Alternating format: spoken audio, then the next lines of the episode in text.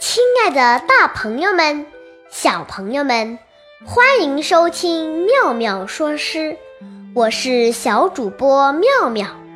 夏至到，蝉始鸣，炎炎夏日里，玉树浓荫中，总能听到蝉儿的鸣唱。它们时而齐声高歌，时而炫技独唱。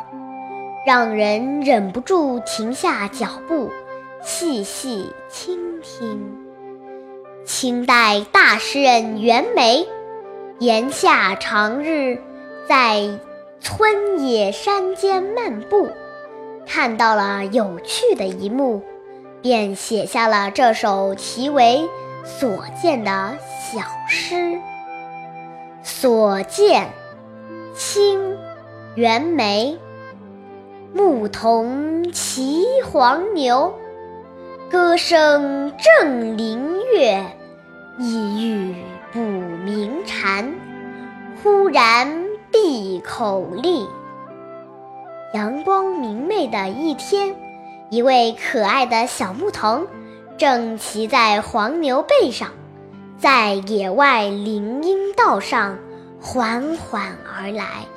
那小牧童戴着笠帽，穿着不得体的衣服，赤着小脚丫，也不知道有什么开心事儿。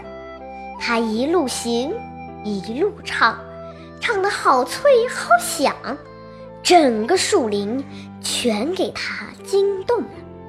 林中除了小牧童清脆明亮的歌声以外，再没有别人的歌声。好像是他一个人的演唱会，小草小花跟着小牧童的歌声摇头晃脑，蜜蜂蝴蝶为他伴舞，小溪哗啦啦的声音为他伴奏，这简直是个天然的音乐厅呢。他开心地唱道：“我在林中真快乐，哗啦啦啦啦，小黄牛与我作伴。”么，小蜜蜂还有小蝴蝶，嗡嗡嗡。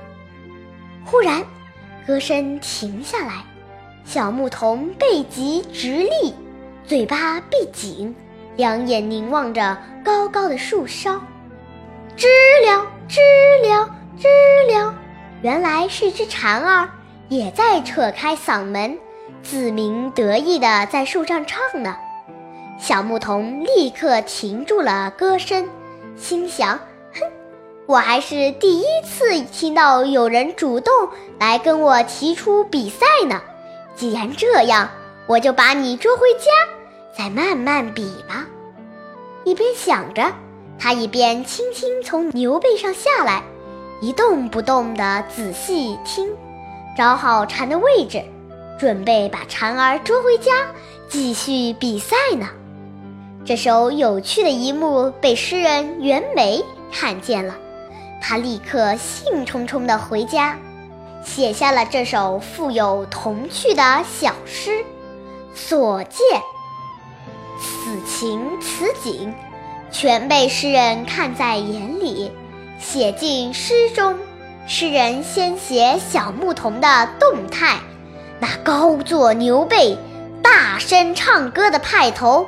何等散漫放肆！后写小牧童的静态，那屏住呼吸、眼望鸣蝉的神情，又是多么专注可爱啊！从动到静的变化，把小牧童天真烂漫的景象刻画得活灵活现。至于小牧童怎样捕蝉，捕到没有？诗人留给我们无穷的想象空间。今天的节目到此结束，欢迎大家下次收听，再见。